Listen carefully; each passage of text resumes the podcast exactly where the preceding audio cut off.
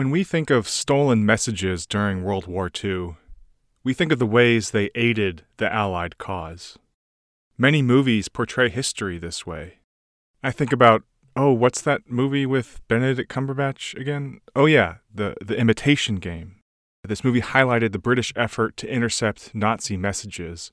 It was an endeavor that was particularly helpful in the Battle of the Atlantic. Of course, America had its own intelligence services working in high gear. In 1941, America was able to steal many Japanese messages.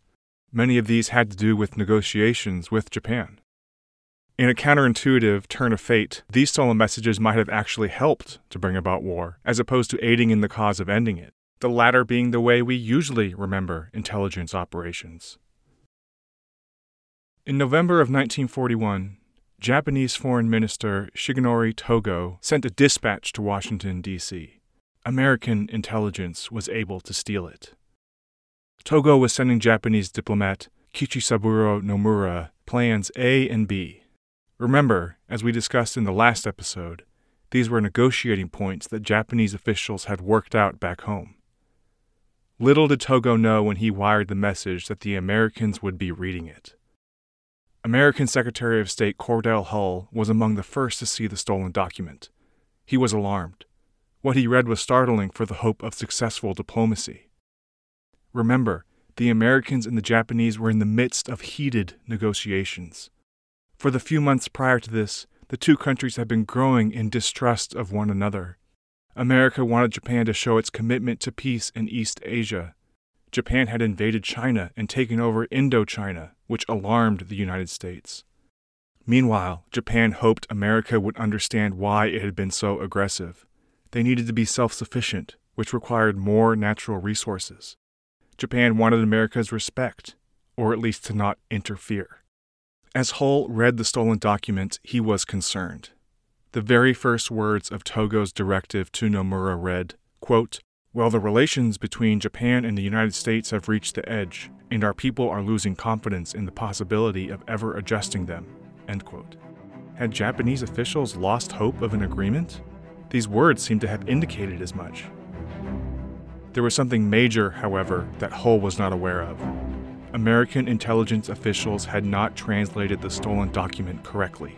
It had actually said, quote, strenuous efforts are being made day and night to adjust Japanese American relations, which are on the verge of rupture, end quote. This seemed to say that Japanese and American negotiations were in a very precarious position, a true statement. Togo had not said, however, that Japanese officials were abandoning diplomacy. The truth is, though, Hull didn't know this. It was the fault of a mistranslation.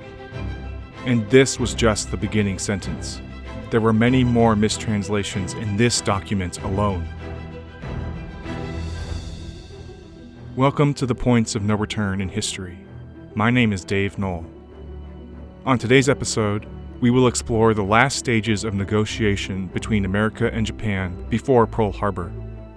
Mistranslations wouldn't cause the breakdown in negotiations, but they sure inflamed the country's differences.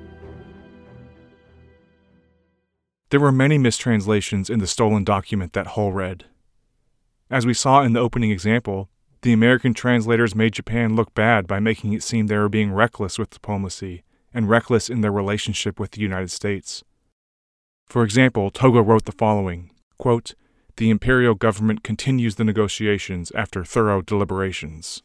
This, however, is how it was translated. Quote, we have decided as a result of these deliberations to gamble once more on the continuance of the parleys. Notice the word gamble. Doesn't this word choice lessen Japan's credibility? To take another example, Togo wrote the following in reference to the negotiation instructions he was sending to Washington quote, And the security of the empire depends on it. This is how it was translated. Quote, in fact, we gambled the fate of our land on the throw of this die. Notice the word gambled again, and the phrase throw of this die. These feel like pretty substantial mistakes to me that make the Japanese seem reckless. These are just a couple of the examples of the mistranslations from this document. There were others, big ones, in fact. Had the Americans intentionally made misleading translations? This question lingered in Japan. Historian John Toland, however, doubts it was intentional, citing a lack of evidence. He says the chances are that the American translators had just done a poor job. Regardless of whether it was intentional or not, the mistranslations had made things worse between the Americans and the Japanese. American Secretary of State Hull already distrusted the Japanese. This would only serve to confirm that feeling. And when Hull saw Japanese diplomats in person about proposals A and B, things would not get any better. This was true even as Japan sent more help to Washington to try to smooth things over. These mistranslations contributed to Hull's distrust of the Japanese diplomats. Saburo Kurusu was a Japanese diplomat. In November of 1941, he was given a difficult assignment to find a solution to the ever more difficult impasse with the United States. Japanese officials sent him to America to do this. He would assist fellow diplomat Kichisaburo Nomura, who was already in Washington, D.C. Nomura had been negotiating with American Secretary of State Cordell Hull for months, and he needed help. Kurusu had a background in negotiation and would help Nomura, who was growing tired in D.C. Kurusu was strongly motivated to find a way for there to be peace. This was because he had an American wife. Unfortunately, however, he didn't have much time. There was only two weeks until Japan's self imposed diplomacy deadline.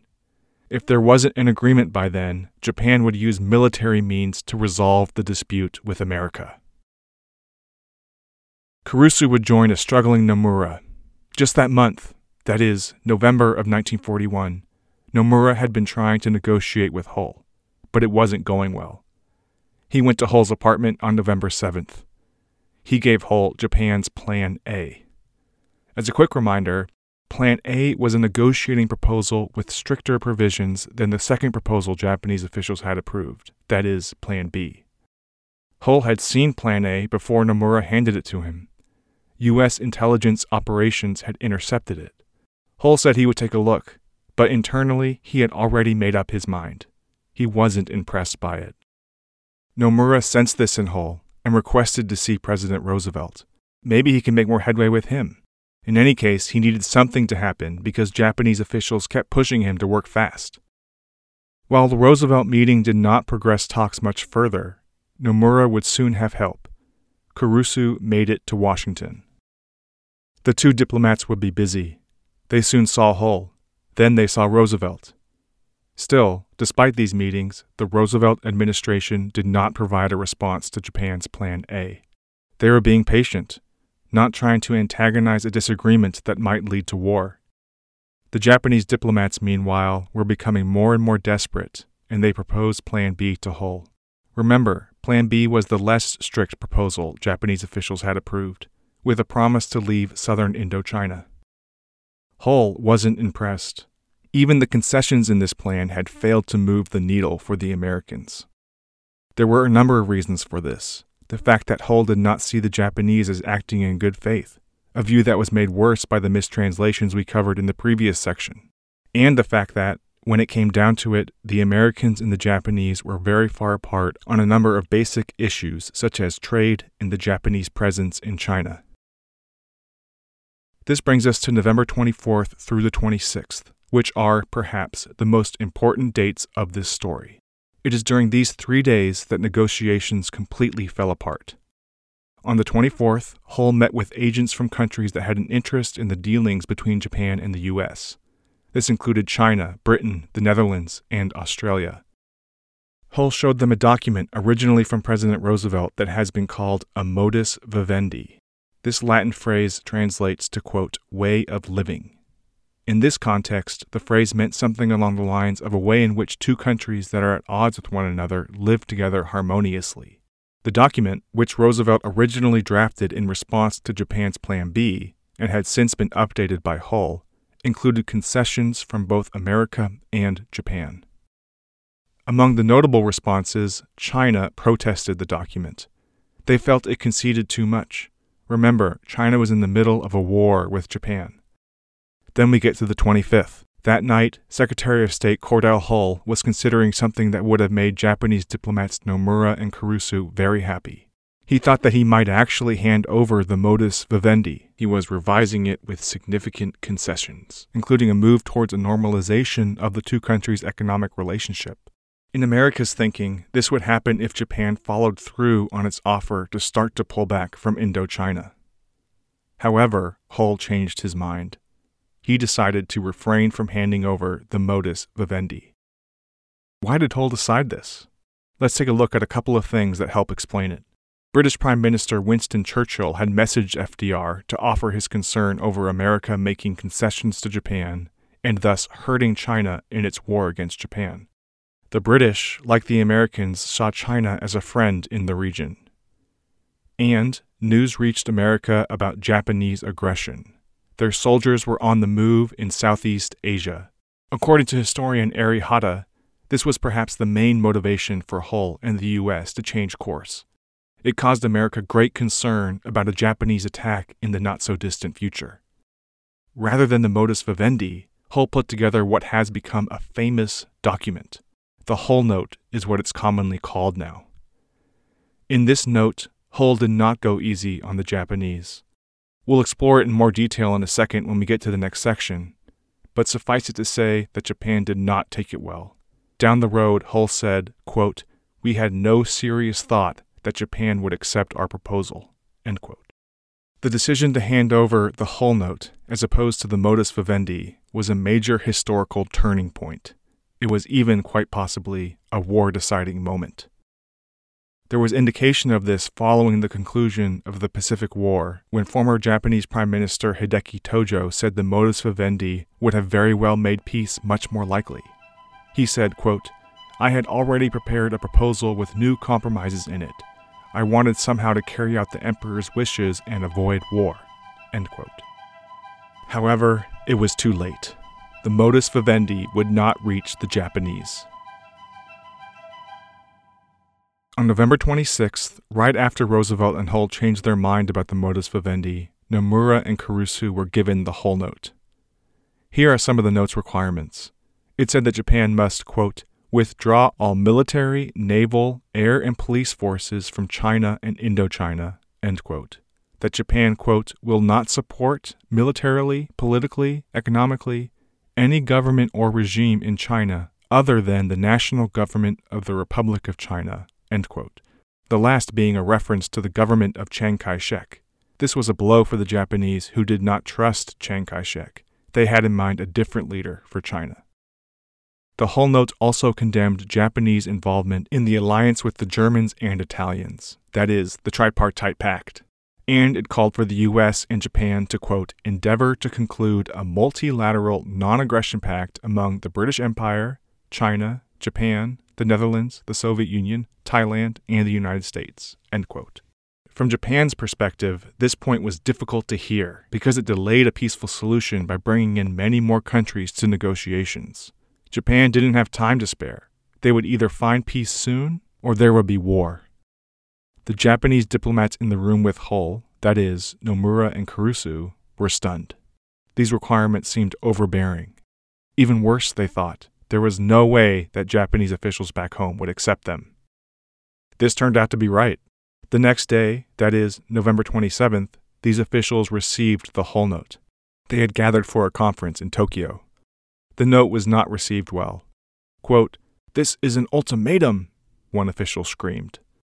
Of all the points made in the Hull Note, the requirement that Japan leave China caused the most outrage. This was outrageous to the Japanese officials because they thought this meant that the Americans were requiring them to leave Manchuria in addition to the ground they had gained in the China War. They interpreted the word China from the note to encompass this. As a quick reminder, Manchuria was the land just north of the Korean peninsula.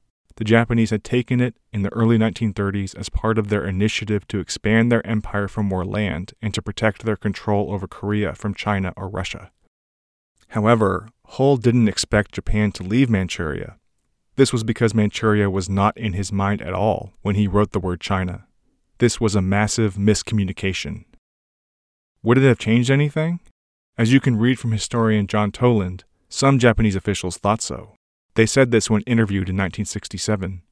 One official said the Hull note would have been approved if not for this miscommunication. Another official said they would have had conversations about it rather than what actually happened when they just shut down once they saw the Hull note requirements. There was also the opinion that the Japanese would not have attacked Pearl Harbor. This really got to me. Who knows if the Japanese officials are actually right? But to think of how small things, like miscommunication about the word China, added to an already complicated endeavor like world diplomacy, this really struck me. By the time Hull handed over his note to the Japanese, he was growing tired of negotiating. He said as much to Secretary of War Henry Stimson. I've, quote, washed my hands, end quote, of diplomacy, he said. Quote, it is now in the hands of you and Knox, the Army and the Navy, end quote. Frank Knox was Navy Secretary. Basically, Hull was saying the matter was moving beyond the stage of negotiation. There were a number of reasons for this some of which we've already covered. The FDR administration had lost hope that Japanese would respond to their requirements or that Japan would lessen their own requirements of America. Japan continued to be aggressive in East Asia, and as the Roosevelt administration learned through American intelligence, Japan's deadline for diplomacy was rapidly approaching. The Japanese diplomats, meanwhile, held out a little bit of hope, the tiny bit of it that was left. It would soon be gone, however, In Washington on November 27th, the Japanese diplomats would try one more time to change FDR and Hull's minds. They met at the White House. Nomura pleaded his case. Couldn't America put forth something different from the Hull note? It was so strict. America, of course, had made up its mind by this point. This was something Roosevelt confirmed. He talked about how Japan's aggressiveness in East Asia made America very frustrated. He was worried they were going to emulate the Nazi invasion of Europe. Up to that point, Hitler had invaded Poland, France, and Russia, among other places. Despite one more attempt by Nomura to make his case, Secretary of State Cordell Hull said no. With this, for all intents and purposes, negotiations were done. Japanese officials would meet for an imperial conference on the first day of December. Japan had already determined a war with America was imminent it was past the diplomacy cutoff. The Hull note had really aggravated them. They felt their empire was being threatened by Hull's requirements. One official said, quote, The United States is acting in a conceited, stubborn, and disrespectful manner. All that was left was for Emperor Hirohito to officially grant the go ahead. Hirohito still didn't want war. He later said, quote, I tried to think of everything, some way to avoid it. End quote. However, as he considered the situation, he felt there was no other option. The Hull note really got to him. Hull was being demeaning towards Japan with his harsh requirements. Hirohito officially authorized the war plan. While U.S. officials didn't know that Japan had officially decided to launch an attack, they knew the country was up to something. There were rumors of an impending Japanese assault on America or her allies. Would it be the Philippines? Or somewhere else? There were many possibilities. America's response over the next week was very important. That is, the week prior to the December 7th attack on Pearl Harbor. Would they be prepared? That's the question we'll explore on the next episode. Thank you for listening to this episode of the Points of No Return in History. In two weeks, we'll continue our series, Japan Attacks America and the Small Things That Led to It. I am grateful for two historians whose works I have consulted for this series. This includes John Toland's book, The Rising Sun, as well as Eri Hotta's book, Japan 1941. For a more in depth look at the build up to Pearl Harbor, these are great resources. Please rate and review the show, and please subscribe and share with your friends. It really helps us out. Have a great week, everyone.